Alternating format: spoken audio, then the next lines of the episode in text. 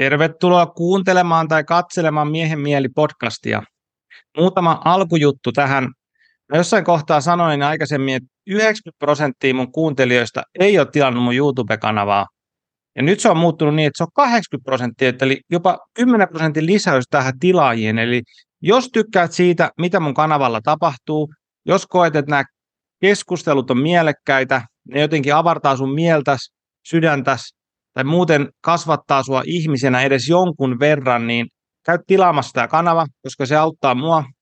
Mä pystyn kasvattaa tätä ja saamaan lisää mielenkiintoisia vieraita ja lisää mielenkiintoisia keskusteluja. Ja nyt itse parantaakseni podcastin laatua, mä oon ostanut uuden mikin, kun siitä tuli kommenttia, että mun äänenlaatu ei ole aina hyvä, niin nyt pitäisi olla sitten viimeisen päälle, viimeisen päälle hyvä mikki teidän iloksenne. Ja sitten vielä viimeisenä kiitos Puhdas Plussalle podcastin sponsoroinnista. Ja näiden alkuspiikkien jälkeen mennään päivän jaksoon ja mulla on tänään vieraana Maria Aronsson. Ja Maria, tervetuloa podcastiin. Kiitos, kiitos. Kiva kun kutsuit. Ihana tulla tänne juttelemaan sinun kanssasi. Haluaisitko kertoa meidän kuulijoille vähän, että kuka sä oot, mitä sä teet? Eli mä oon Maria Aransson, kolmen lapsen äiti. Asutaan täällä Raaseporissa perheen kanssa. On, voisi sanoa, että olen niin entinen totuuden etsijä, nykyinen ortodoksi kristitty. Olen tehnyt paljon töitä naisten parissa ihan viimeisen kahdeksan vuoden ajan kouluttautunut doulaksi ja sitä kautta sitten niin syventänyt koko ajan sitä polkua niin synnytysvalmentajana. Tehnyt tehnyt töitä niin kuin erityisesti kotisynnytysten kanssa. Tämä on kaikki kolme lastani synnyttänyt itse kotona ja sitä kautta sitten valmentanut myös naisia kotisynnytyksiin, vapaasynnytyksiin. Ja se on niin kuin iso semmoinen sydämen palo jotenkin sen, sen naiseuden ja äityyden äärellä. Ja nyt erityisesti niin kuin itse myös kotiäitinä keskityn ihan vaan näiden mun omien lasten kasvattamiseen ja, ja elämiseen perusasioiden arjen äärellä vaimona ja äitinä ja naisena tässä hetkessä. Ja sä oot myöskin jonkun verran ollut ainakin aikaisemmin aktiivinen tuolla sosiaalisessa mediassa. Eikö sä Instagram, oliko se juuri mama, jos mä oikein joo, muistan? Kyllä, nimenomaan joo. Se, se, juuri mama nimellä on tehnyt, tehnyt jo jonkin aikaa, että se on mun yritysnimi, että sitä kautta just näitä, näitä synnytysvalmennuksia ja raskauteen liittyviä kursseja ja on ollut siellä aktiivinen on edelleen, että Instassa paljon jaan, jaan sitten nimenomaan niin kuin, erityisesti synnytysjuttuja, mutta kyllä nykyään paljon niin kuin uskon asioita myös oman maailmankatsomuksen muutoksen ja elämänmuutoksen myötä, niin se, se usko on tullut vahvasti siihen kaiken niin kuin perustaksi, mille sitten kaikki nykyään mun työ myös rakentuu. Ja se onkin oikeastaan se syy, että miksi mä pyysin Marian tänne tota, mun podcastiin, ja jos mä alustan sitä hiukan sillä tavalla, että on Marian kanssa sillä tuttuja, ei me ole kauheasti vietty aikaa toisten kanssa, mutta sillä tuttuja sama, samoja ystäviä ollut pitkä aikaa jo samassa piireissä niin sanotusta. Tätä, ehkä näissä, näissä meidän piireissä on sellainen ilmiö alkanut nostaa päätä pintaansa, sanotaan ehkä viidestä kolmeen vuotta sitten, joka on niin kuin alkanut aktivoitumaan ja, ja myöskin muualla, ei vaan niin kuin täällä meillä, mutta siis muualla Euroopassa, mitä mä tunnen ja Amerikoissa myöskin, että tämmöisestä uushenkisyydestä päädytään kristinuskoon ja se on se, mikä sai pyytävän Marianne, koska Maria on tosi paljon avoimesti puhunut siitä hänen omasta matkastaan sinne siinä ja siitä muutoksesta, mitä hänellä on tapa, tapahtunut. Ja tota, ennen kuin me mennään siihen, niin voisitko sä kertoa meille vähän sitä niin kuin historiaa, että miten tämmöinen jonkun sortin henkinen etsintä, kun sä käytit totuuden etsiä sanaa, niin tämmöinen totuuden etsiminen, niin miten semmoinen on alun perin sun elämässäsi tullut esille ja mitä, mitä se on, niin, miltä se on näyttänyt? Mm, no mä luulen, että se on ihan lähtenyt oikeasti lapsuudesta alkaen, että on niin kuin pienestä pitäen miettinyt todella syvällisiä kysymyksiä, ihan semmoisia ka- kaikenlaisia, että mikä, mikä on tämän elämän tarkoitus, onko täällä Jumalaa, missä se on, mitä, niin kuin, että, että muistan pienenä myös paljon rukoilleen, että kyllä se on ollut niin kuin sieltä joku semmoinen ymmärrys ja kaipuu niin kuin siihen johonkin suurempaan, että että ei ole vaan, että on vaan tämä materiaalinen maailma, vaan on niin kuin ymmärtänyt, että on jotakin syvällisempää täällä ja lähtenyt sit sitä etsimään. Ja mulla on sillä ihan perus, sanotaan että tapaa uskovainen perhe, mutta että mun ukki on luterilainen pappi, että sieltä on tietenkin tullut myös sitä, sitä niin kuin peruskristinuskoa, mitä nyt varmasti monella suomalaisessa perheessä on joulukirkot ja näin, että se on niin kuin ollut sillä tuttu, se kristinuskon sanoma tietenkin, mutta jotenkin sitä sitten sitten siinä niin kuin alkuaikuisuuden kynnyksellä tai on jo niin kuin havahtunut, että se ei ole tarjonnut sitä tyydytystä siihen, siihen niin kuin jonkun syvemmän nälkään, että se luterilainen kristinusko jotenkin, että no, se on niin kuin ollut selkeä, että ei, ei niin kuin tuonne. Ja sitten varmaan noin parikymppisenä niin tapahtui niin sanotusti semmoinen henkinen herääminen omassa elämässä, että, että tuli tosi tosi selkeäksi se, että täällä on, on se niin kuin henkinen todellisuus tämän materiaalisen lisäksi. Ja jotkut niin kuin silmät aukesi silloin ja sitten lähti tutkimaan sitä, että ihan tuntui, että se meni sillä askel askeleelta, että tuli ensin vastaan kaikki tämmöiset niin enkelikurssit, rupesin kouluttautumaan niin kuin enkeleistä ja reiki-energiahoidoista ja tavallaan niin kuin aukesi se uusi maailma, että vau, että täällä on niin kuin tällaista myös, mikä sitten vastasi johonkin siihen, siihen sisäiseen niin kuin nälkään löytää jotain, jotain syvällisempää, kun, kun on nähnyt tämän tuskan ja tämän kärsimyksen, mikä täällä maailmassa on, ja semmoinen niin kuin tosi vilpitön halu, että miten mä voisin parantaa tätä maailmaa, miten mä voisin jotenkin olla luomassa sitä muutosta täällä ja siitä se varmasti niin kuin myös, että sitten ne asiat alkoi tulla eteen ja rupesi lukemaan paljon niin kuin henkistä kirjallisuutta ja siellä oli tosi kiehtovia asioita ja aukesi, aukes juuri, juurikin. Oikeastaan tuntui, että otti monista eri uskonnoista niitä vaikutteita. Sitten se tuli hindulaisuudesta ja buddhalaisuudesta ja vähän niin kuin semmoinen buffet pöytä, että mitä, mikä niin kuin tuntui itsestä oikealta, niin sitten ajattelin, että no, tämä on, tämä on varmasti hyvää ja totta ja rupesi etsimään niitä vastauksia sieltä, sieltä niin kuin henkisyyden puolelta. Ja siellähän on ihan rajaton määrä materiaalia, että sitä tulee niin kuin kyllä niin paljon vaan, kun jaksaa etsiä, niin aina. Ja tuntuu, että sitten se oma matka niin kuin etenikin siitä koko ajan niin sanotusti syvemmälle ja syvemmälle sen, sen henkisyyden äärellä. Oliko jotain, että mitä tiettyjä niin kuin, tai harjoitteita, joogaa, meditaatio, jotain, mikä niin kuin, oli semmoista, mikä, mikä sä koit hyväksi itsellesi?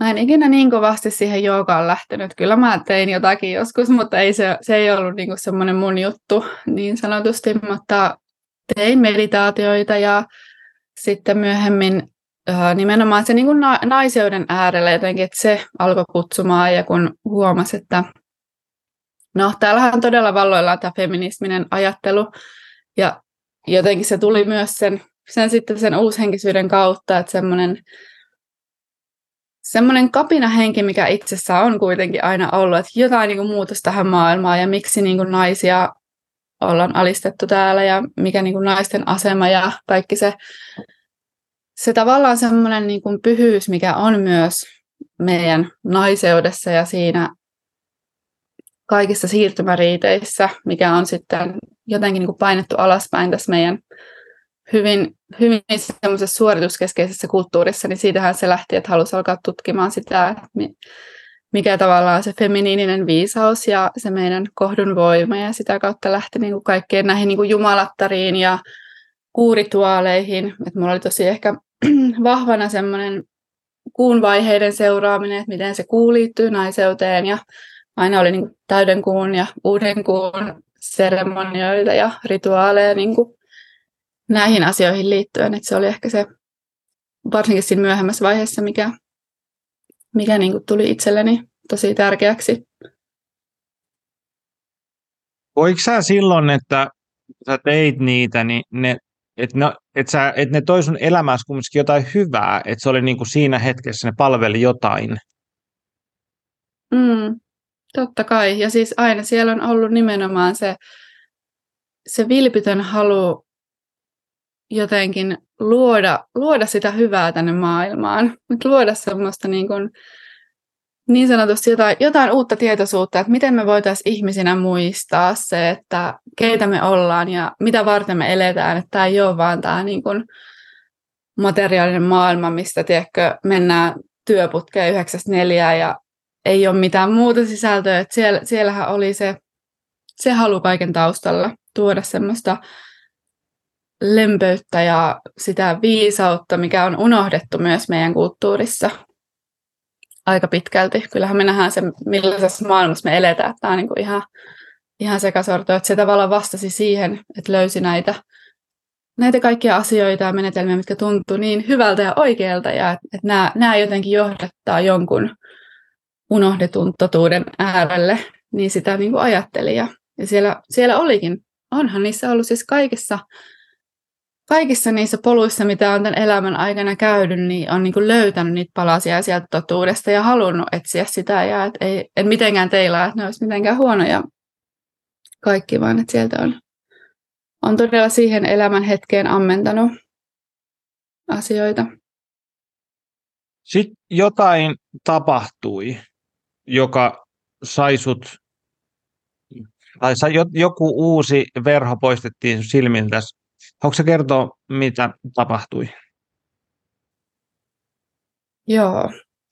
No, se, se on tosiaan silloin oikeastaan kävin kanssa ison elämänmuutoksen, voisiko se ollut kolmisen, pari-kolme vuotta sitten meillä tuli tosi semmoinen vahva kutsu, että hei, että meidän pitää, niin kuin, meidän pitää luoda sitä yhteisöllisyyttä tähän. Ja se mikä on sisällä kanssa, että me ollaan, eletään niin yksinäistä elämää, kaikki perheet on niin erille, että meidän pitää, että meidän pitää luoda se muutos tähän maailmaan. Meidän pitää tulla yhteen ja ehkä luoda ne kylät tänne taas näkyväksi ja se oli se sydämen palo ja sitten muutettiinkin Sotkamoon sen, sen tavalla unelman perässä, että me saataisiin luotua jotakin tämmöistä yhteisöllistä niin sanotusti niin uutta maailmaa, uutta, uutta jotakin ikivanhaa tapaa elää yhteisöllisesti ja se oli iso harppaus, että lähdettiin sinne meidän perheen kanssa tavallaan niin uuteen, uuteen paikkaan, missä ei ole meille mitään sukujuuria tai muuta. Ja se oli hyvin merkittävä vuosi ja hyvin opettava monella tavalla.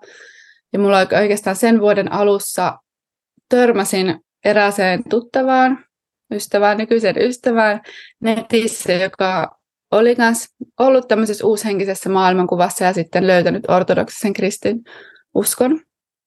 Ja muistan, kun sen, sen niin kuin, siihen törmäsin, niin olin aivan niin ällikällä lyöty, että miten voi käydä niin kuin näin päin. Että joku tästä niin kuin henkisyydestä ja tästä kaikesta niin kuin avarasta tietoisuudesta, mikä on tullut, niin meneekin siihen jotenkin siihen vanhaan kristinuskon malliin.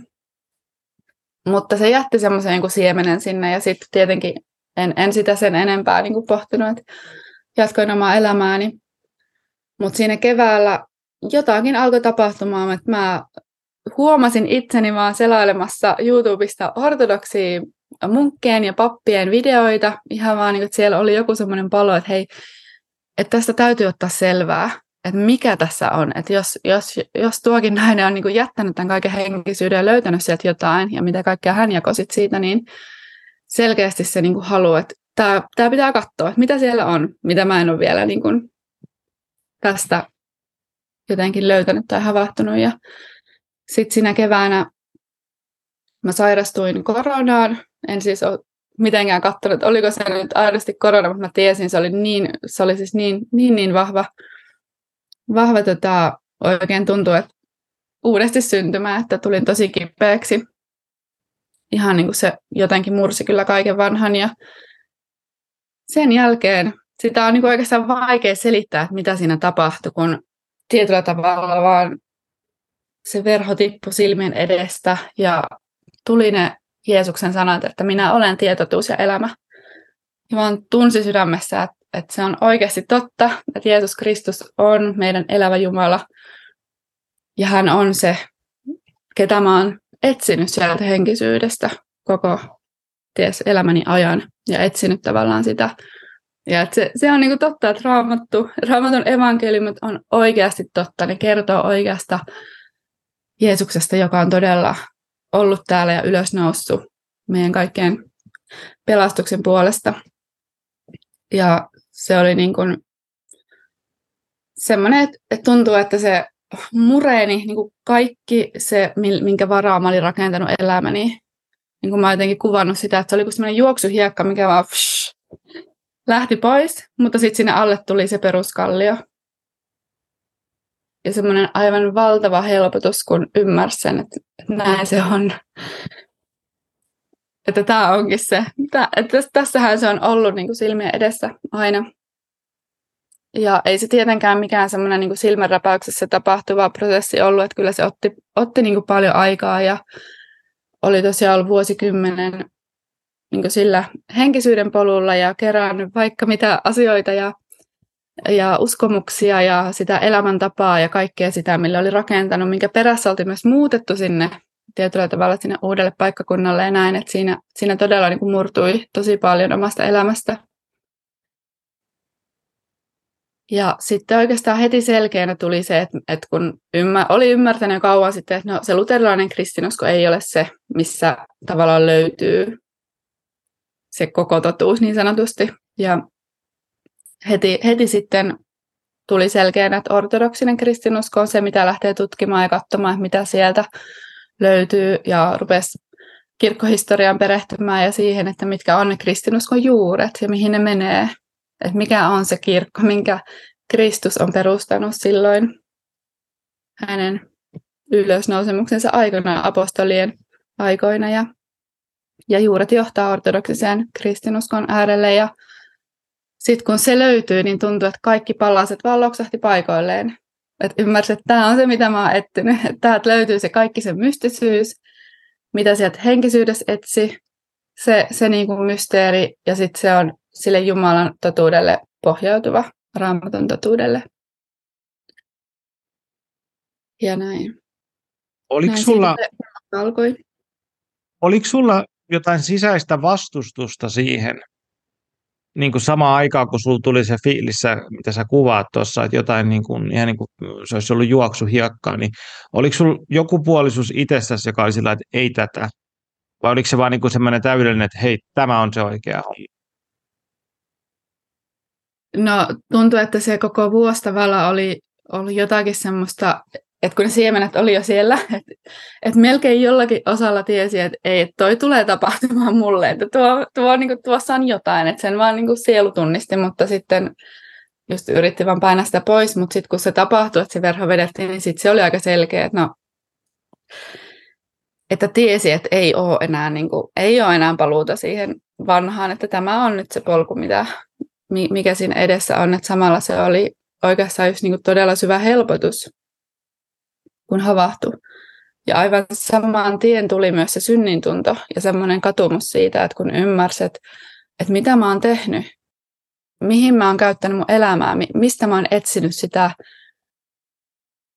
Jumalaa, joka, joka niin kuin on ollut tässä, että jotenkin kääntänyt selkänsä ja todella paljonhan sitä niin kuin teki omalla voimalla asioita, että yritti just, että minä, minä itse luon tätä uutta maailmaa ja minun omalla voimalla niin teen näitä, että sit, kun tajus, että miten paljon ylpeyttä mussa on ja jotenkin näki sen, ainakin murusia siitä, ei varmasti, ei missään nimessä ole kaikkea niin kuin paljastettu siitä omasta kaikesta, mutta näki niin kuin niitä, missä on mennyt, mennyt niin kuin vähän harhaan, niin oli se aika iso nöyrtymisen paikka. Todella, todella iso nöyrtyminen. Että ei siinä, kyllä sitä varmaan jollakin tasolla vastusti, mutta samalla myös tiesi, että no, ei tästä nyt ole muuta tietä kuin eteenpäin. Siinä hetkessä se oli tosi iso elämänmuutos ja kyllä se oli niin kuin vaikeaa myös. Miten sun, äh, tai jos men, ei mene vielä ehkä sun ympäristöä, mua kiinnostaa mitä muut ihmiset sanoo, mutta mä haluaisin kuulla vielä sitä, että mitä sä rupesit sitten käytännössä tekemään, siis mä, tie, mä olen seurannut sun Instaa, tiedänkin mitä jotain teet, jos sä kuulijat ei ole seurannut, niin mitä sä rupesit tekemään, millä tavalla sä rupesit niin kun, tekemään sitä siirtymää siitä uushengellisyydestä tähän kristin, kristinuskoon tai ortoksisuuteen? Mitä se käytännössä näytti sulle? Mi, mistä sä luovuit? Mitä sä sait?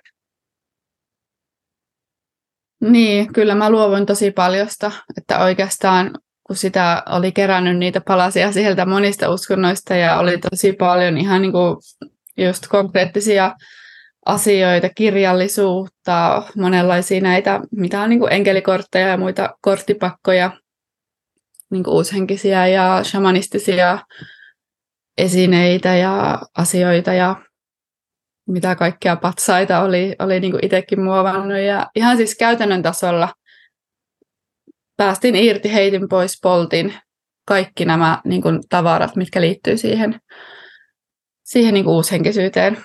Annoin myös pois jotakin tai sitten möin, että ihan, ihan niin kuin käytännön tasolla irtipäästöä siitä materiasta.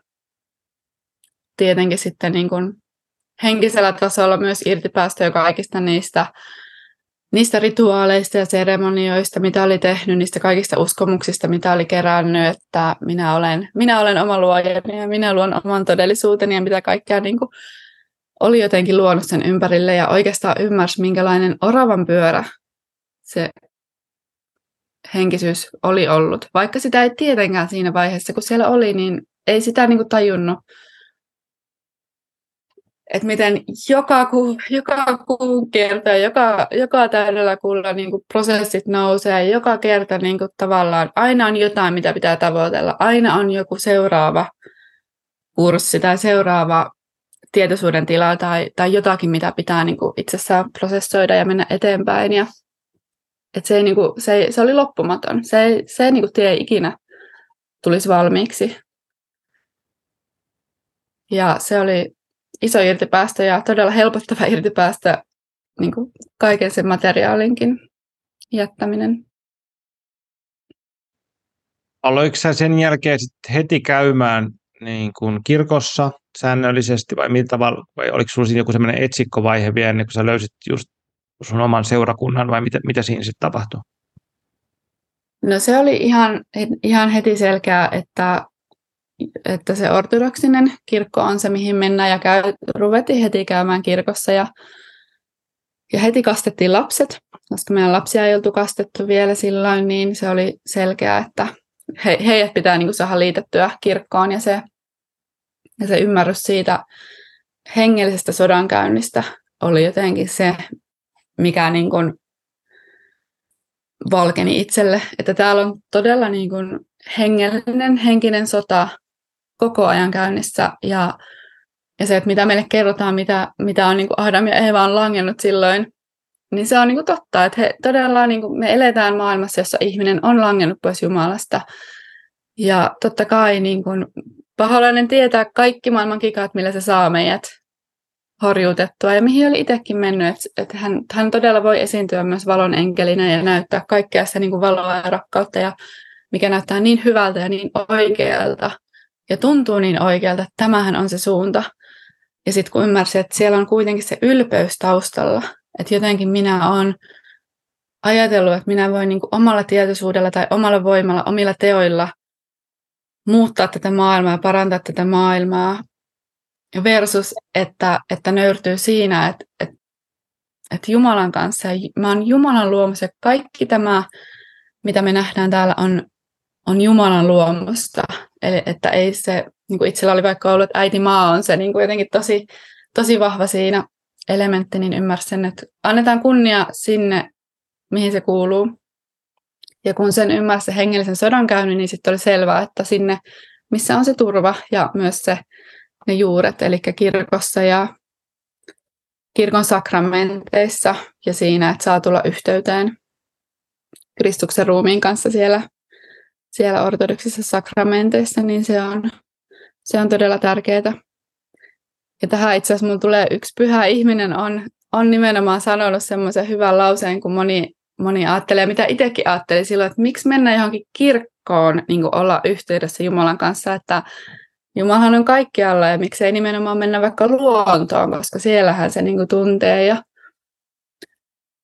ja sitten hän sanoikin näin, että, että että jos sä oot janoinen, niin miksi et sä vaan, että kun koko ilmakehähän on täynnä nestettä, mutta miksi sun pitää mennä sinne kaivolle ja ammentaa siellä sitä vettä, vaikka koko ilmakehä on täynnä sitä nestettä, mutta kun sä oot janoinen, sä sä tarvit sen niin kuin elävän veden ja sen konkreettisen, niin se on myös se, että sen takia kir- kirkkoon mennään myös olemaan, että se on se, on se paikka, missä todella silloin, kun menin ensimmäisen liturgiaan, niin mä vaan itkin ja se niin kuin tunsi, että tämä on se todella, mitä on niin kuin kaivannut.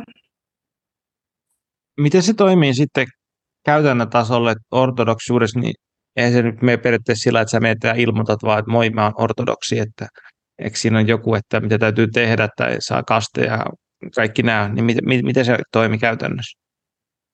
Joo, ei siihen tosiaan niin kuin hetkessä tule. Sanotaankin, että ortodoksisuus on se tie, mitä niin kuin itsekin on vasta aivan siellä niin kuin lähtökuopissa. Että se, se on se, että niin kuin eletään sitä jokapäiväisessä elämässä. Että se ei ole mikään, että allekirjoitat joku lappu ja okei, nyt mä kuulun tähän vaan. Että joka päivähän sitä niin kuin joutuu kaatumaan, nousemaan ylös ja kulkemaan. Mutta käytännössä se siis menee sillä että, että kun on, ihminen on kiinnostunut ortodoksisuudesta, niin sitten no, lähimpään seurakuntaan menee jutteleen papin kanssa ja sitten alkaa semmoinen katekumeeni aika.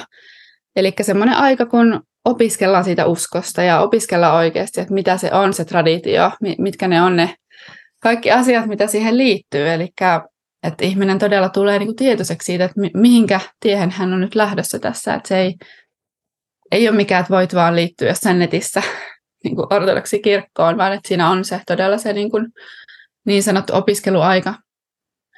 Alkukirkon aikana se on ollut noin kolme vuotta, että ihminen on kolme vuotta niin kuin kulkenut sitä katekumeeni aikaa ja opiskellut ja tavallaan niin kuin sitoutunut kulkemaan sitä ortodoksista tietä. Nykyään se on vähän lyhyempi, voi olla vähän henkilökohtaisesti riippuen.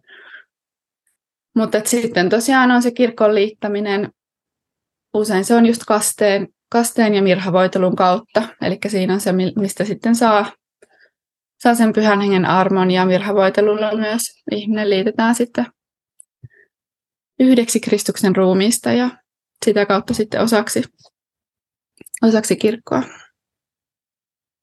Miten sun ympäristö suhtautui suhun, kun tämä alkoi tapahtumaan? Ensin tietysti minua kiinnostaa sun aviomiehesi, mitä, mitä siinä tapahtui? No ihan aluksi, kun oli se niin kuin kaikista ydinaika, kun ne niin kuin verhot tippuivat ja mä olin varmasti myös tosi sekava, koska sehän oli todella niin kuin sekava aika omalle mielelle myös, kun tapahtui niin kuin aivan, aivan niin kuin, siis kertakaikkisesti niin kuin päälaille meni asiat ja näin, niin kyllähän siinä aluksi hänkin vähän pelästyi, että mitä tapahtuu, että ootko, onko tulossa hulluksi vai mitä tässä käy. Mutta mun mieshän on siis kastettu ortodoksis lapsena, eli hänellä on ollut se tausta niin kuin koko, koko senkin ajan, kun me ollaan oltu yhdessä, että se ei sinänsä, niin kuin, että se, sekin paljastui taas, että mikä Jumalan kaitselmus siellä on ollut, että se on ollut oikeastaan koko ajan niin lähellä, mutta kesti sitten se oma aikansa, kun piti käydä ne kaikki muutkin polut katsomassa läpi. Mutta aika nopeasti hän sitten kyllä oli siinä heti, heti mukana ja rupesi itsekin tutkimaan asioita ja jotenkin se oli oikeastaan hänellekin suuri helpotus, kun multa putosi se omavoimaisuuden tavallaan viittasit harteilta ja, ja tuli semmoista nöyrtymistä, että kyllähän se on vaikuttanut meidän suhteeseenkin aivan todella niin kuin parantavasti ja tuonut meitä enemmän yhteen. Ja se oli, se oli niin kuin ihana. Pystyttiin heti alkaa myös yhdessä kulkemaan sitä polkua ja, ja hän tuli siinä, siinä niin kuin mukaan. Mites muu ympäristö? Sun, sä asuit silloin siellä Sotkamossa. Mites he reagoivat tähän? Sun ystävät, läheiset? No vähän vaihtelevasti. Että kyllä se oli monelle myös todella iso en nyt voi sanoa, että shokki, mutta semmoinen iso muutos, koska että jos lähe, läheiselle ihmiselle tapahtuu tämmöinen elämänmuutos, niin sit se vaikuttaa totta kai väistämättä muihinkin. Että... Mutta sen on huomannut, että jollakin tavalla se on jännä, että kun tuolla henkisyyden puolella niin kuin monista asioistahan tavallaan sieltä voi ottaa niin, kuin niin monista uskonnoista, että olihan siellä elementtejä just hindulaisuudesta ja buddhalaisuudesta ja shamanismista ja luonnonuskoista ja että kaikki niin kuin käy, mutta kun alkoi puhua Jeesuksesta, Kristuksesta ja, ja kristinuskosta, niin kyllä siellä niin kuin nousi vastustus myös. Ei, ei tietenkään kaikkia, että kyllä monet oli myös tosi niin kuin iloisia siitä, että on, on löytänyt itse sen, sen niin kuin rauhan ja löytänyt Kristuksen, vaikka he ei olisi itse niin kuin samaa mieltä tai sama, samahan uskoisi, mutta, mutta kyllä se niin kuin Jeesuksen nimi siellä aiheutti semmoista ihan suoranaista vastustusta myös, että tuntuu, että pystyy vastaan kaikki. Niin se on hyvin mielenkiintoista niin kuin panna merkille myös, että miksi se on näin. Muutitteko te sieltä sitten samaa syssyä pois sieltä Sotkamosta vai mikä se oli sitten se, kun mä kuulin, että sulla oli, tai teillä oli se kaipuu siihen yhteisöön ja ehkä koit, että se yhteisö ei ollutkaan sit se yhteisö, mihin sä haluat, mikä oli se oikea, niin muutitteko te pois, mitä, mitä sitten tapahtui? Joo, me muutettiin sitten saman tien tänne Etelä-Suomeen, että se oli muutenkin selvää se, että tarvitaan enemmän tukiverkkoa, tarvitaan isovanhempia lähelle, koska siellä ei ollut meillä mitään niin perhe, perhettä tai sukulaisia, niin se oli selkeä, että no niin, että se, se tuli päätökseen se ajanjakso elämästä ja sitten muutettiin tänne Raaseporiin mun miehen vanhempien lähelle. Ja siitä tavallaan alkoi semmoinen uusi, uusi aika, että jotenkin kun oli miettinyt kaikkia unelmia ja sitä, että no miten, miten mä haluaisin, että meidän elämästä tulee asiat menemään ja ja just tietyllä tavalla sitä ulkosta myös, että no pitää olla ne kylät ja meidän pitää nyt luoda tämä joku oma todellisuus, tänne uusi maailma, koska tämä koko muu vallitseva yhteiskunta on menossa niin hullun suuntaan, että eihän me voida niin kuin mennä tuohon mukaan. Mitä on edelleen kyllä todella samaa mieltä, että onhan tämä niin kuin maailma menossa aivan jumalattomaan suuntaan, mitä me nähdään, mitä meidän yhteiskunnassa tapahtuu tällä hetkellä, että eihän se, ei se ole ihmekään, että myös tässä hetkessä monet ihmiset havahtuu siihen, että mikä hei, mikä tämä niin merkitsee ja mikä on oikeasti se, mihinkä kiinnittää huomiota. Mutta tietyllä tavalla niin tippu kaikki nuo, että hei, mun ei tarvitse enää niin yrittää jotenkin luoda minun unelmia täällä todeksi, tai, tai se, että mitä minä haluan, ei välttämättä ole se, mitä, mitä Jumalalla on minulle suunniteltuna, tai se, se, että mitään hän me ei tulla täältä elämästä ottamaan mukaan, kun me lähdetään.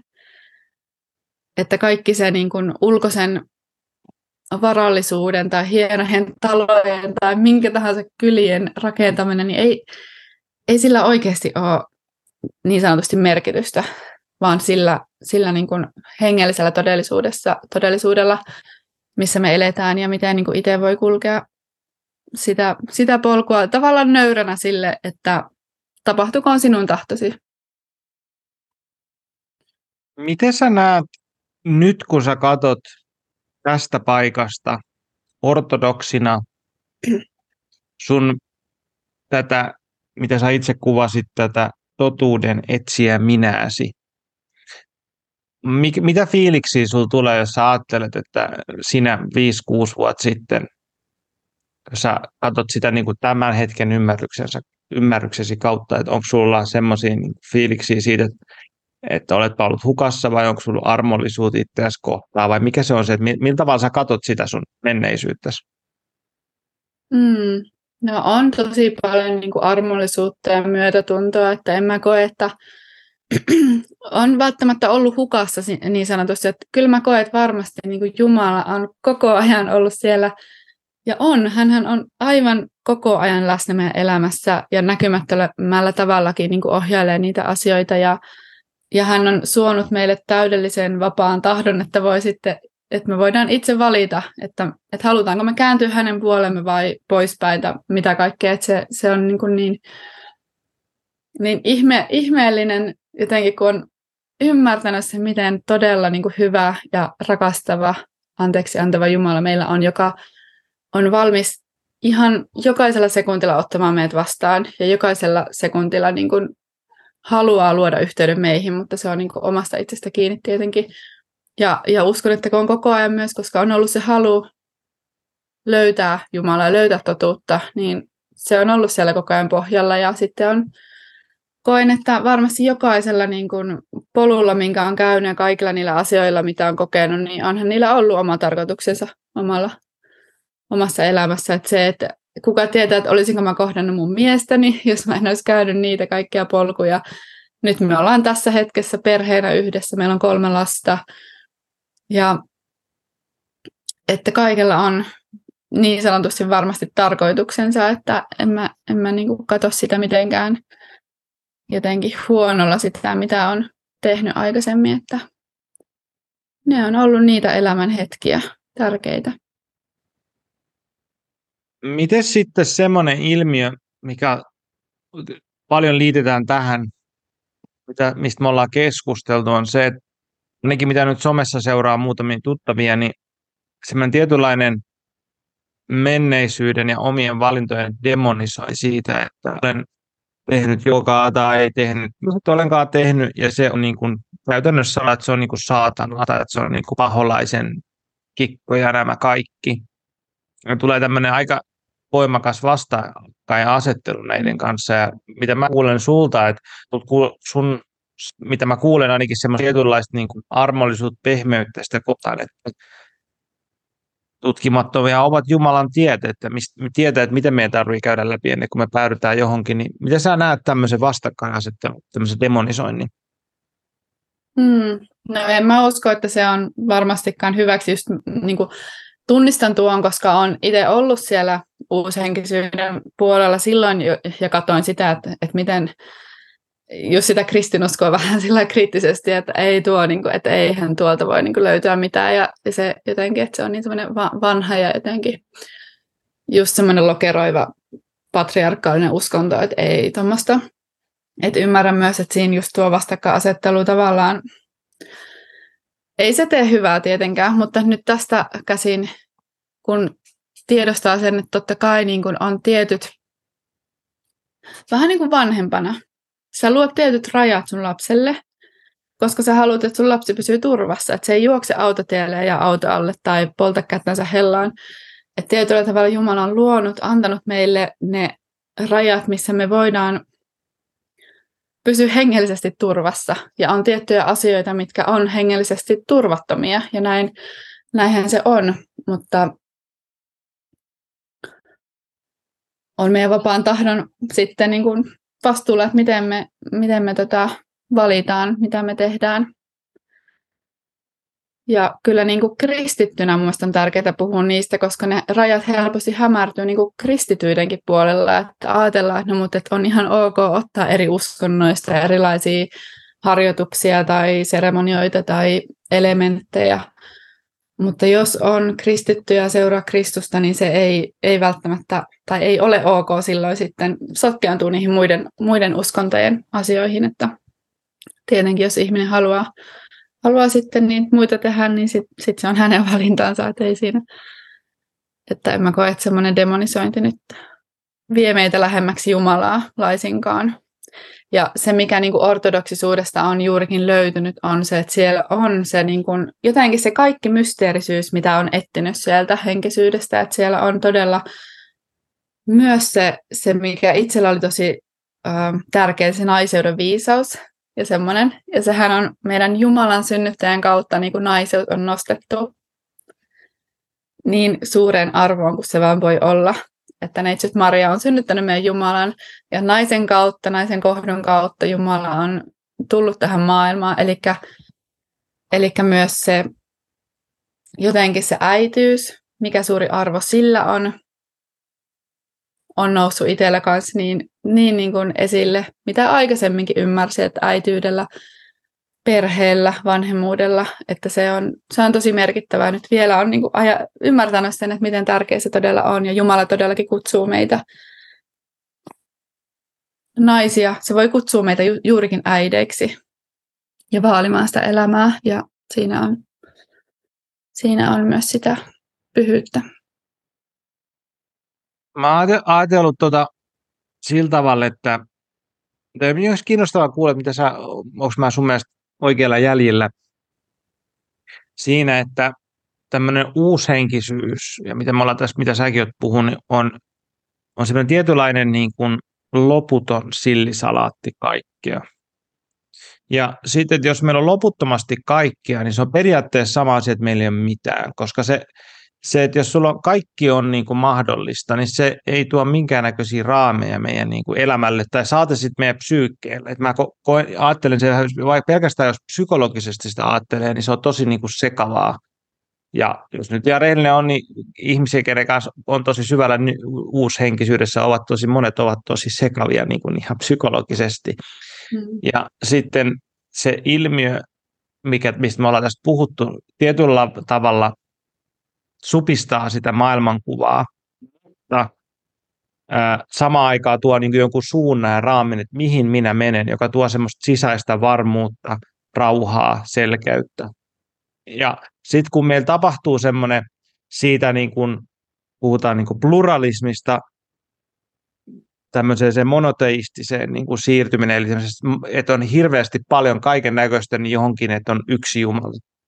Niin kun tehdään se hyppäys siitä välillä, niin mun huomio on ollut se, että moni, ketä on tehnyt sen hyppäyksen, niin tekee tosi voimakkaan erotuksen siinä kohtaa, että se täytyy tehdä siihen uushenkisyyteen, että just niin kuin polttamalla kirjoja ja niin kuin se, että toi on täysin väärä, koska siinä niin kuin tehdään se erotus, että pakko erottaa ensiksi täysin ja kokonaan siirtyy vaan siihen yhteen. Ja ehkä sitten tulevaisuudessa siitä tulee myöskin, myöskin semmoinen, että, että se ei ole niin, niin kuin mustavalkoista enää. Mä en tiedä, miltä se kuulostaa sun mielestä. Tai mä, niin, mä, mä näen sen, että se on semmoinen tarpeellinen hyppy, me täytyy tehdä se repäsy, jotta sitten me päästään irti ja joka takia jälkeen meillä voi tulla semmoista viisautta ja elämän ymmärrystä, että asiat ei ole niin mustavalkoisia. Niin, ja se ehkä mitä on itsekin kuullut, että ihmiset sanoo, no mutta toi on nyt taas tuommoinen joku uusi vaihe tässä sun henkisellä kehityksellä, että teekö, no sitten, että toi on nyt se tässä tietoisuudessa, mikä sun pitää käydä ja sitten menee johonkin, mutta jotenkin kun sen itse näkee, että niin, että kyllä, kyllä todellakin se pitää tehdä se erotus, kun on ollut, että on elänyt sen uushenkisen ajatusmaailman ja uskomusmaailman sitten, kun tulee se tulee vaan se vahva ymmärrys ja se tieto, että, että Jeesus Kristus on se Jumala, että, että ne kaikki muut ei ole tavallaan, ne ei ole totta. Niin sitten se on niin selkeä, että ei siitä niin kuin enää mennä sinne katsomaan niitä muita, kun ne on jo niin kuin nähty ja etitty ja sieltä ei ole löytynyt sitä, ei ole löytynyt ikinä sitä rauhaa. En mä ikinä löytänyt sieltä uushenkisyydestä, vaikka ehkä näen näin siis semmoisia rauhahetkiä ja semmoisia oivalluksia, mutta aina siellä oli joku semmoinen just semmoinen epävarmuus, että no, mutta ei ole mitään semmoista vakaata maaperää, että se on niin suhteellista. Se on niin, että, että mikä vaan voi olla totta ja kaikilla voi olla se oma totuus.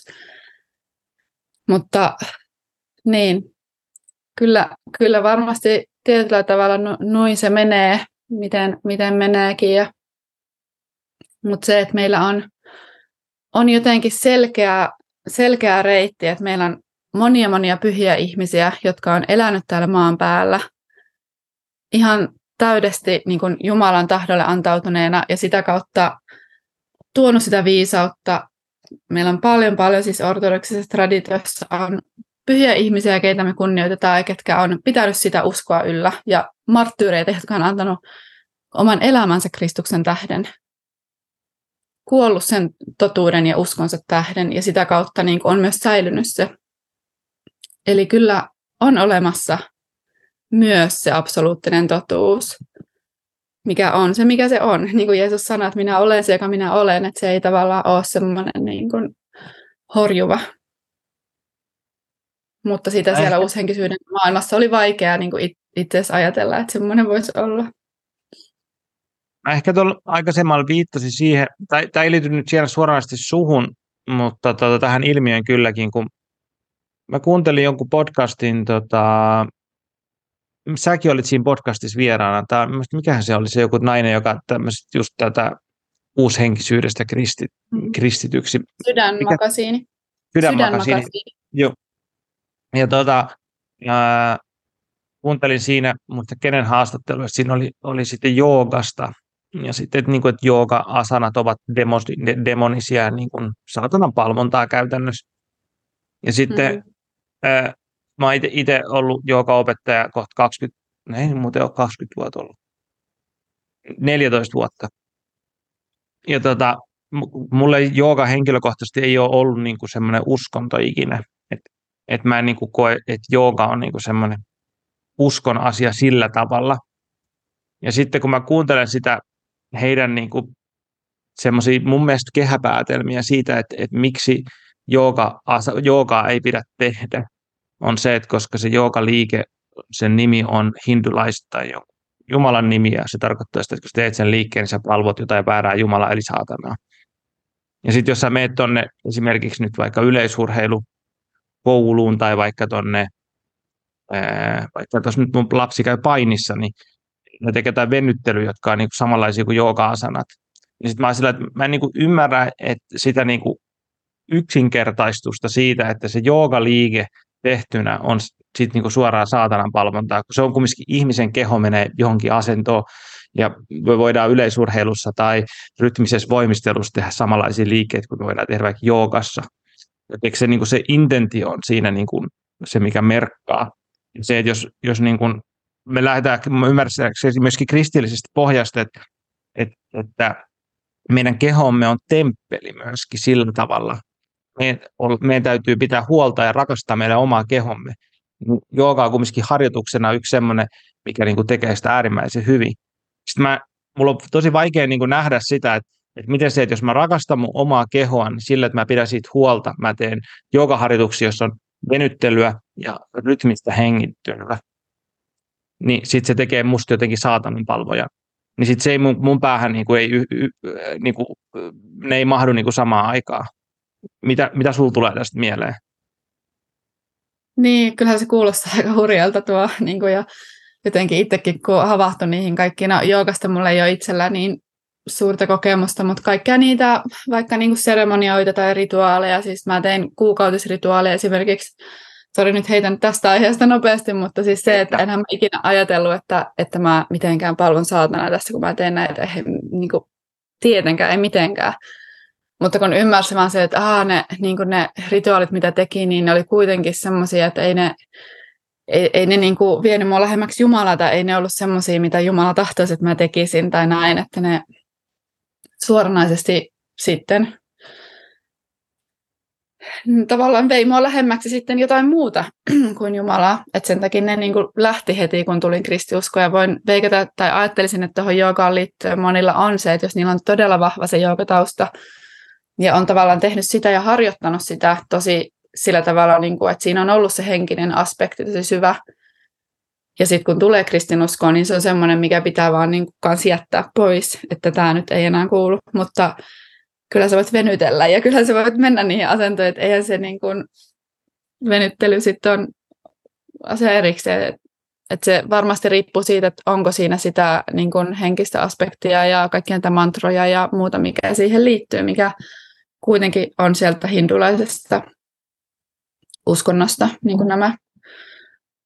Mutta tuohon tota, juurikin tuo keho on temppelimme, niin niin, mä luulen, että ortodoksista perspektiivistä ja katsotaan monet pyhät on esimerkiksi kärsinyt todella paljon niin kuin kehollisesti.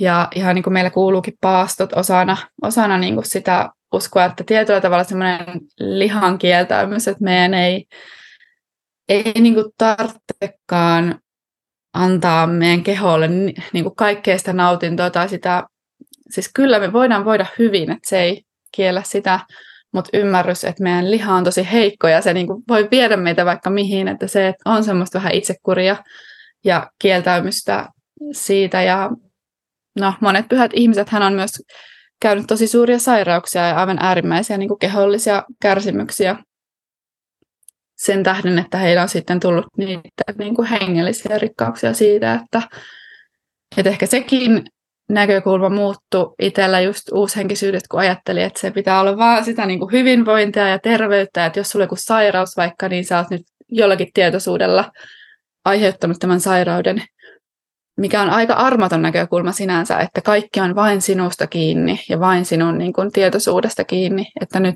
nyt niin kuin, tullut se perspektiivi, että että vaikka sairaudetkin voi todella olla myös siunauksia, koska ne voi auttaa meitä nöyrtymään ja auttaa meitä niin kuin kääntymään Jumalan puoleen ja, ja jotenkin ymmärtämään sen, että me ei vaan niin kuin omalla voimalla täällä voi tehdä ja myös muistamaan sen kuoleman, että me kaikki, kaikki tulemme kuolemaan tästä elämästä ja mi, mitä sitten niin kuin sen jälkeen. Että se, se olisi tärkeää muistaa, mutta no meni nyt vähän tuosta jooga-aiheesta asian haarasta toiseen. mä mietin, tai mulle tulee tuossa puheessa semmoinen, tai kun sä puhuit, niin tämmöinen ajatus, mitä mä oon miettinyt aika paljonkin, mikä on ehkä vähän epämukava jopa tähän, tähän mun sanottuna, mutta sanotaan nyt kumminkin. Mulla on siis useita ihmisiä lähipiirissä, ketkä on niin kuin ortodokseja kääntynyt ortodoksissa ja, ja tota, mä oon käynyt ortodoksisissa tai kirkossa ja liturgioissa ja muissa. Sitten mä oon tehnyt vaan sen huomioon, että onko tämä maallinen huomio, mutta tosi paljon on ylipainoisia ihmisiä ortodokseissa, miehiä varsinkin. Ja mä ajattelen niin tällä kehonhuollon ammattilaisen, mä katsoin, että toi ei ole hyvä juttu. Niin kuin ylipaino niin kuin objektiivisesti on huono asia ihmiselle. Ja sitten mä mietin sitä, että asetaks mä nyt jotain tuomioa siihen, että onko se sitten, sit, no, ehkä nämä on, näitä yksi, nämä on niin kuin heidän yksilöllistä juttuja, mistä mä tiedän, minkä takia he ovat ylipainoisia. Mutta sitten mä katsoin, että siellä on tosi paljon myöskin niin kuin näitä kirkon miehiä, munkkeja, ne on ylipainoisia. Mä ajattelin, että okei, että hei, nämä kaverit omistaa koko elämänsä Jumalan palvelukselle, mutta sitten, onko se sitten se Jumalan palvelus sitä, että sitten me poissuljetaan meidän kehon hyvinvointi. Että onko se sitten, että, että se on niin, kuin niin paljon arvokkaampaa, että me tehdään se raamatun lukeminen, opiskelu ja kaikki, ja sitten syödään liikaa ruokaa, jolloin meidän keho lihoa ja me voidaan huonosti. Plus sitten me näytetään tosi huonoa malliin niin kuin muille ihmisille siitä, että, että jos, niin kuin, jos mun mielestä pappi tai munkki on tosi ylipainoinen, niin tulee nuori mies sillä, no ei munkaan tarvitse pitää huolta mun kehosta, kun ei toikaan pidä, kun se on hengen mies. Sitten mä sillä, että, että, että, että, tässä on jotain, niin kuin, mikä töksähtää mulle henkilökohtaisesti. Osaatko sä selittää, mistä on kysymys?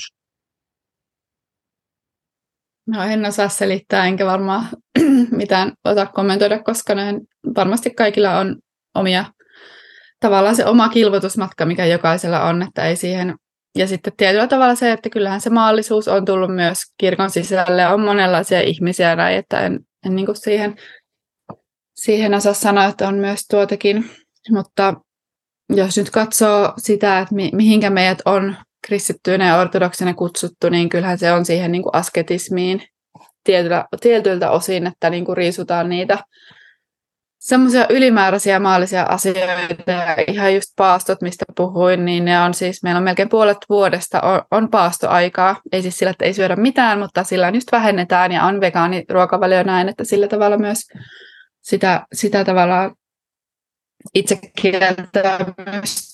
niin näin, että kyllä se niinku kuuluisi siihen, mutta se, että miten sitä kukakin pystyy sitten toteuttamaan, niin sehän on aina, aina jokaisen oma.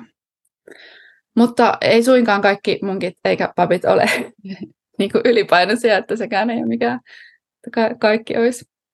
Mm. Ja, ja en mä sitä, lähinnä mä tarkoitan sitä, niin kuin se, että mä oon vähän niin kuin allerginen henkilökohtaisesti sille kristittyjen, ää, mä en puhu nyt susta, mutta niin kuin yleisesti, ää, moraali, semmoiselle moraalisoinnille muita ihmisiä kohtaan ja muiden ihmisten niin kuin polkuja kohtaan. Se niin kuin nostaa mulla tota, karvat pystyyn kun mä näen tosi paljon kristityissä ihmisissä yhtä lailla samaa niin kuin lihan ja hengen heikkoutta kuin muissakin. Sitten sit mä, mä oon niin tosi hämmentynyt siitä, että, että miten se niin kuin ilmenee, varsinkin just tässä niin kuin uushenkisyydestä kristillisyksi, siinä se niin kuin korostuu tosi voimakkaasti. Että sit se niin kuin, että ihan niin kuin mennään ojasta aallikkoon.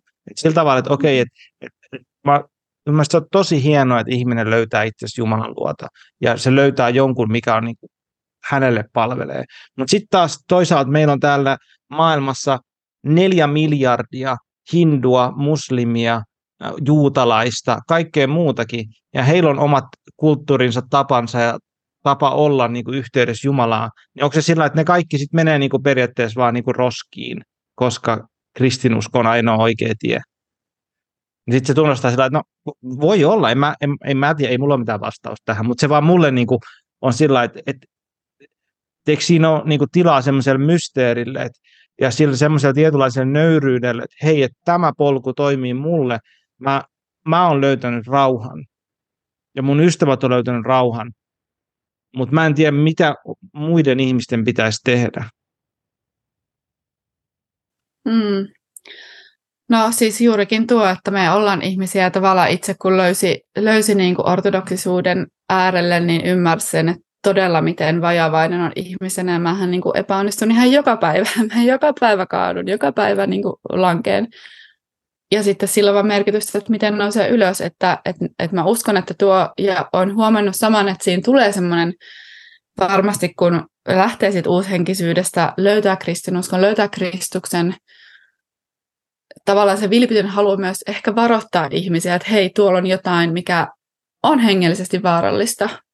Mutta sitten se se, siinä on just se vaara, että se menee niinku todella överiksi. Sitten se on semmoista moraalisaarnaa, mikä, mikä ei niinku sitten välttämättä kuljeta mihinkään hyvään. Mä koen, että niiden omien tarinoiden jakaminen on tärkeää ja niiden todistusten, koska ne voi toimia jollekin juuri siinä siemenenä, niin kuin minullekin on toiminut, mikä on sitten johtanut siihen, että on lähtenyt itse etsimään kolkuttamaan ovia ja sitä kautta saanut, saanut vastauksia.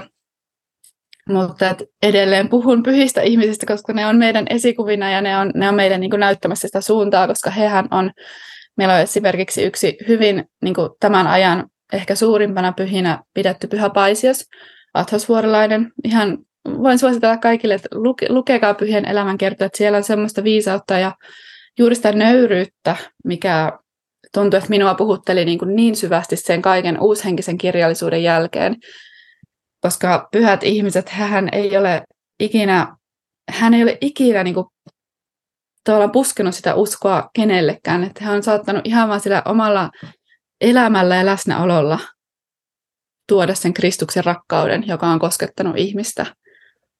Ja siinä tavallaan siihen meitä kutsutaan, että semmoinen moraalisaarna, että tehkää niin kuin minä teen tai niin kuin minä sanon, niin eihän se ikinä uppoa, ei todellakaan. Että se on nimenomaan siinä, miten me itse kuljetaan sitä ja meidät on kutsuttu niin kuin elämään siinä lähimmäisen rakkaudessa ja olemaan, niin kuin Kristushan tuli syntisten luokse nimenomaan.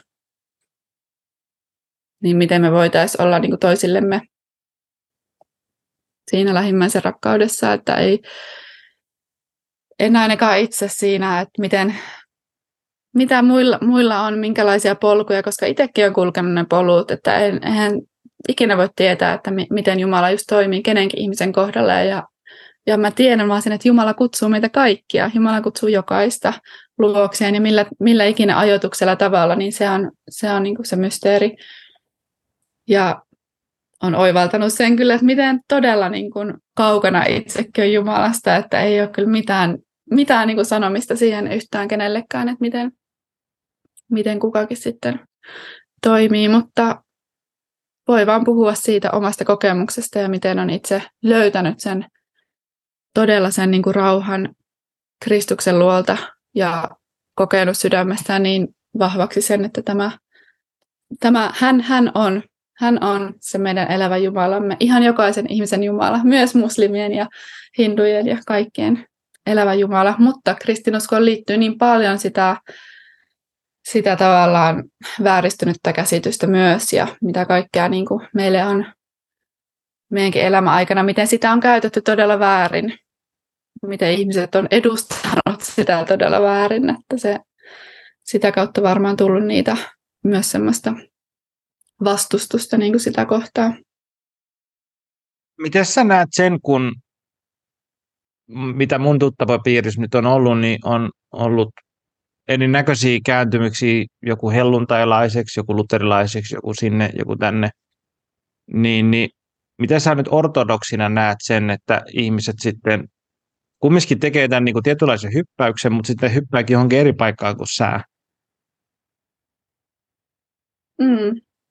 No, niin, kyllähän näitä on näitä tota, erilaisia kirkkoja on niin kuin tuhansia, ja sekin kun niin kuin jotenkin havahtui siitä, että okei, että se niin kuin uushenkisyys, siellä on sitä eksytystä ja harhaa, ja sitä on niin kuin kaikel, kaik, kaikkialla tässä maailmassa, ja onhan sitä myös kristinuskon sisällä, ja että itselle se oli selkeä, että mä menen sinne, missä on se, se niin kuin alku ja juuri, ja se, että mikä on se kirkko, mikä on perustettu silloin 2000 vuotta sitten.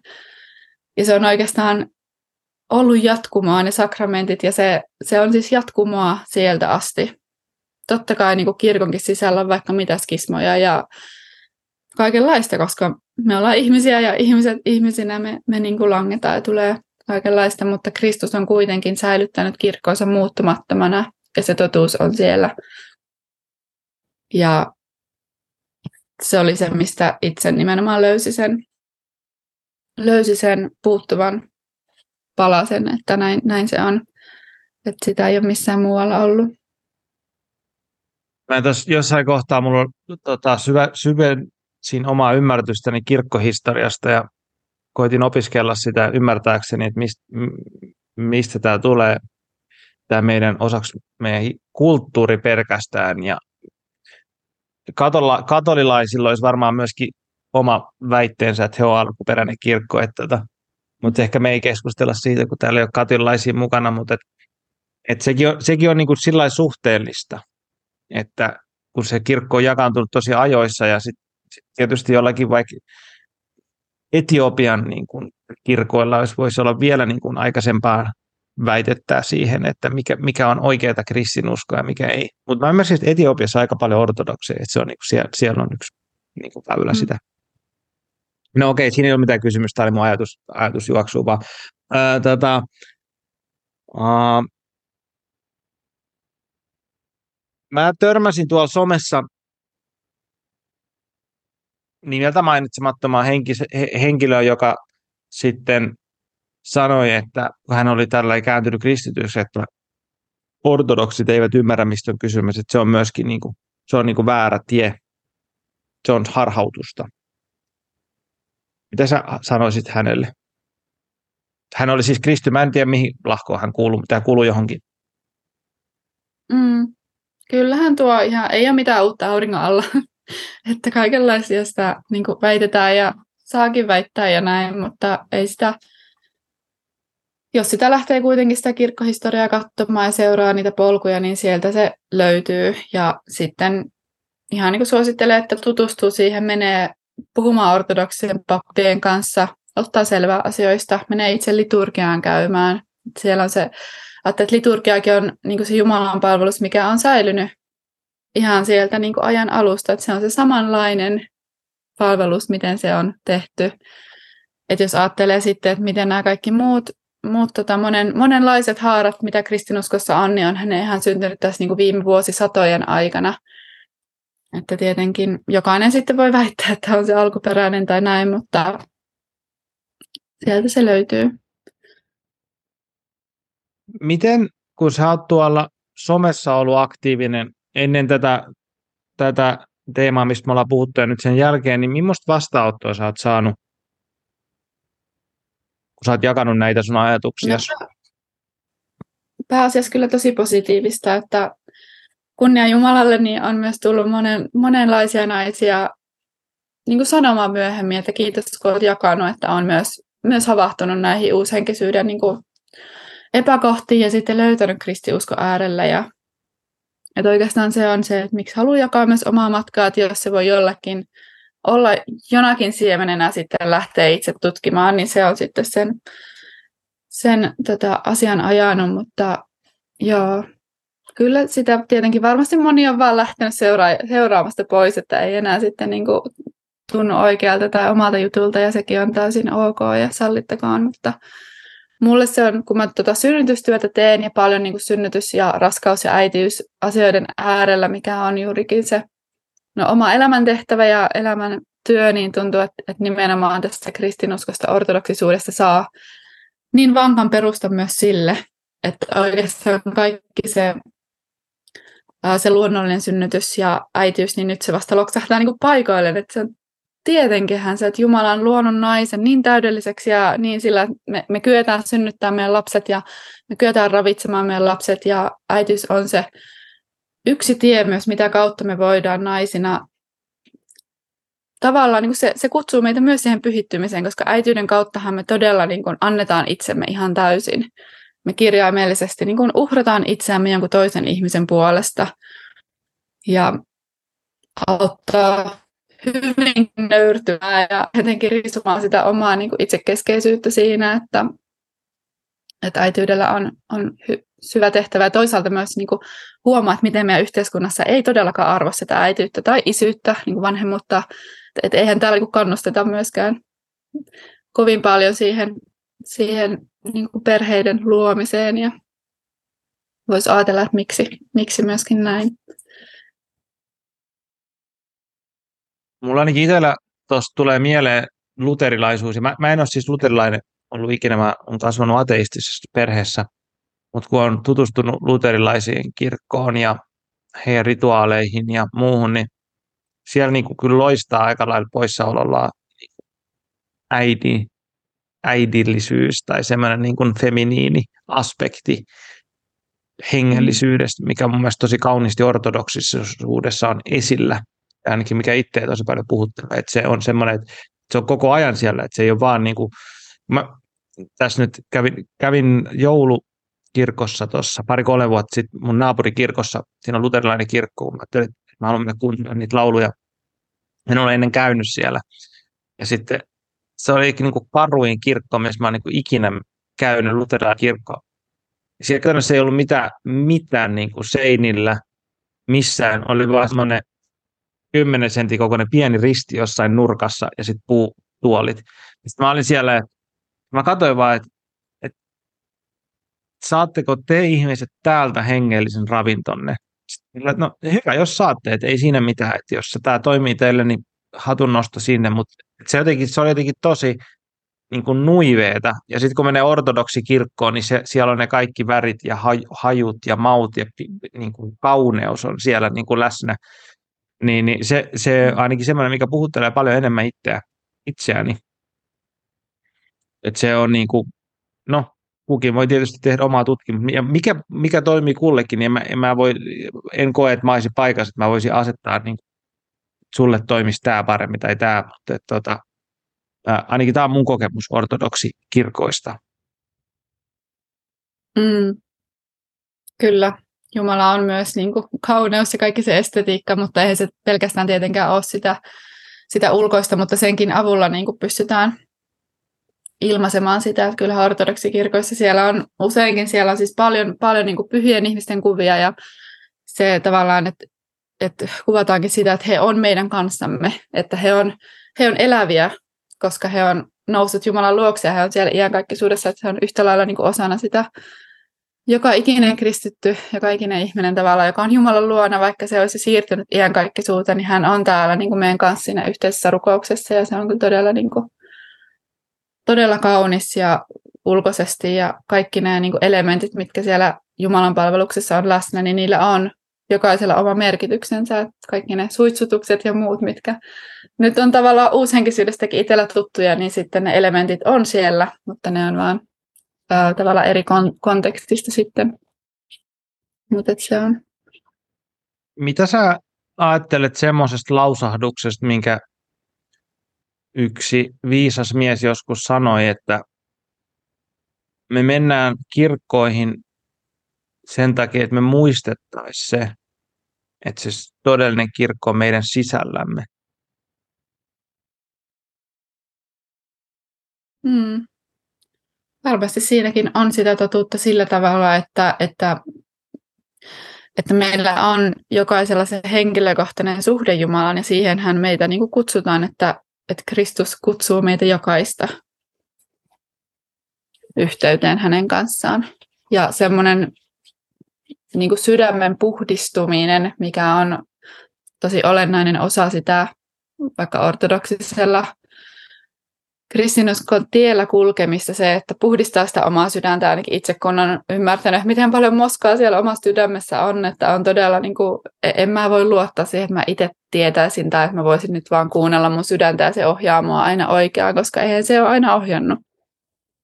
Mutta että se, on, se on pitkällinen tie, että niin tavallaan se on ja tavallaan se, on, se ei myöskään ole vaan meidän sisällä se kirkko, että kyllä se myös tarvitaan se ulkoinen, ulkoinen niin kuin siihen tässä ajassa. Mä kuuntelin tota YouTubesta yhden haastattelun. Mä en muista, mikä tämän herran nimi oli, mutta tämmöinen jenkki-ortodoksi pappi. Ja se oli semmoinen haastattelu, mistä tämmöinen evankila, evankila, evankelista pappi haastattelista. Siellä on semmoinen sarja, missä hän tutustuu eri kristinuskoihin ja eri pappeihin ja siihen, että millä tavalla he näkevät niin kuin asiat ja mitkä on yhteistä ja mitkä erilaiset. Mielestäni se on tosi mielenkiintoista.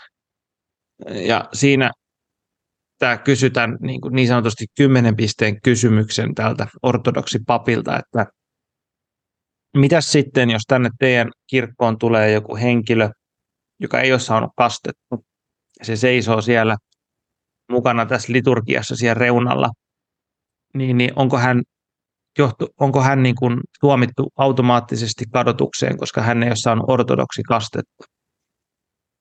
Joka niin kuin periaatteessa levittyy siihen niin kuin kysymykseen, että onko tämä ortodoksi tie nyt ainoa oikea tie vala, ää, tota, vapauteen vai onko jotain muita teitä? Niin mun mielestä se vastasi tosi viisaasti, että se vastasi, että että se ei ole hänen asia miettiä sitä, että mikä on jonkun muun ja Jumalan suhde. Että eiköhän Jumala mm. pidä itse huolta siitä, että miten hän on suhteessa omiin lapsiinsa. Ja se on hänen niin kuin, ja Jumalan välinen asia, että ei hänellä ole mitään tarvetta niin kuin asettaa sitä, että pääseekö tuo taivaaseen tai onko toi pelastettu vai ei, tekeekö toi se oikein. Että se on se fundamentaalinen paikka, sen yksilön ja Jumalan välinen suhde. Mä tykkäsin siitä tosi paljon se toi mulle jotenkin semmoista, niin kuin, sanotaan rauhaa. Mä kuulin sen lauseen. Mm. Kyllä. Miten, miltä se sun korvaa kuulostaa?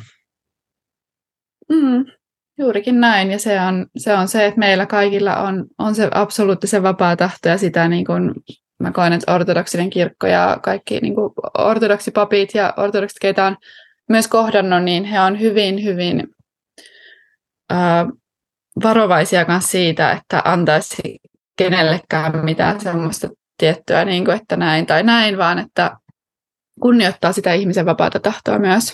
Että se pitää tulla aina ihmisestä itsestään myös se niin kuin kutsu, jos haluaa lähteä tutustumaan vaikka ortodoksisuuteen. Että se sillä tavalla ei ole niin kuin mitään lähetystyötä ortodoksisuutta, vaikka on totta kai niin kuin esimerkiksi pyhät ihmiset, hän on tehnyt lähetystyötä sillä, että ne on mennyt jonnekin vaikka meillä löytyy Suomestakin, Pohjois-Suomesta pyhiä ihmisiä, jotka on mennyt sinne Pohjois-Suomeen ja elänyt siellä ihmisten kanssa ja omalla uskollaan näyttänyt sitä esimerkkejä ja vaan kutsunut ihmisiä niin kuin sillä omalla esimerkillään ja ihmiset on halunnut ja kiinnostunut ja sitä kautta niin kuin tullut, tullut sitten siihen uskoon, mutta että se lähetystyö on hyvin, hyvin erilaista, enemmänkin just tuota, että elää itse sitä ortodoksista uskoa todeksi.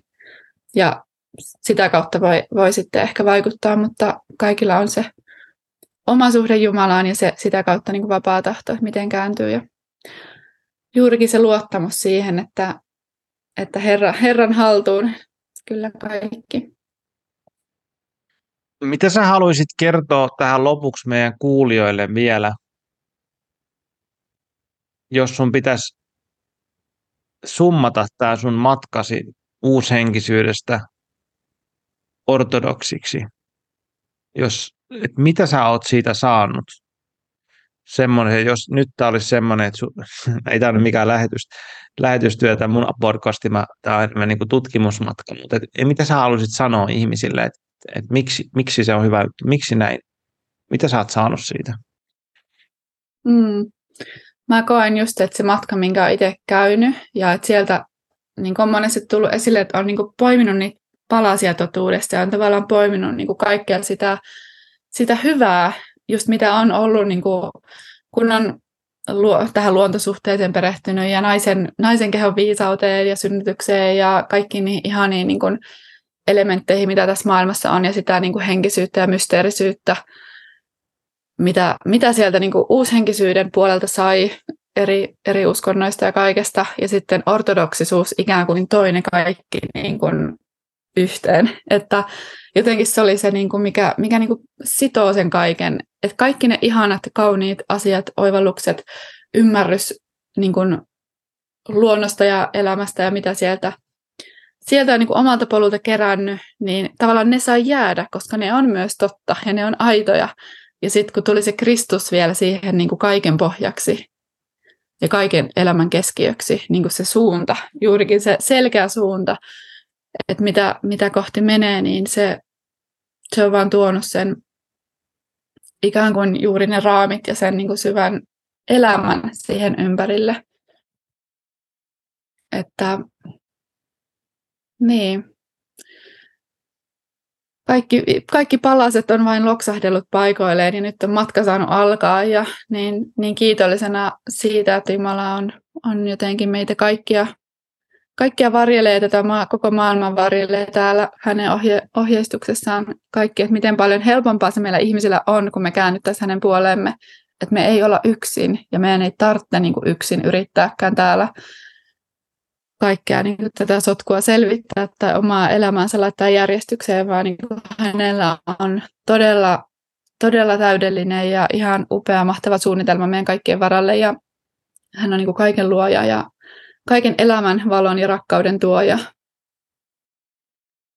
Ja jotenkin ihan, ihan varmasti kuka tahansa edes, edes niin kuin ottaa yhden askeleen kohti Jumalaa, niin hän tulee sieltä niin kuin tuhansia askeleita meitä vastaan. Että että se, se niin kuin rauha ja vakaus, mikä on tullut omaan elämään, niin on aivan sanoin kuvaamatonta kyllä.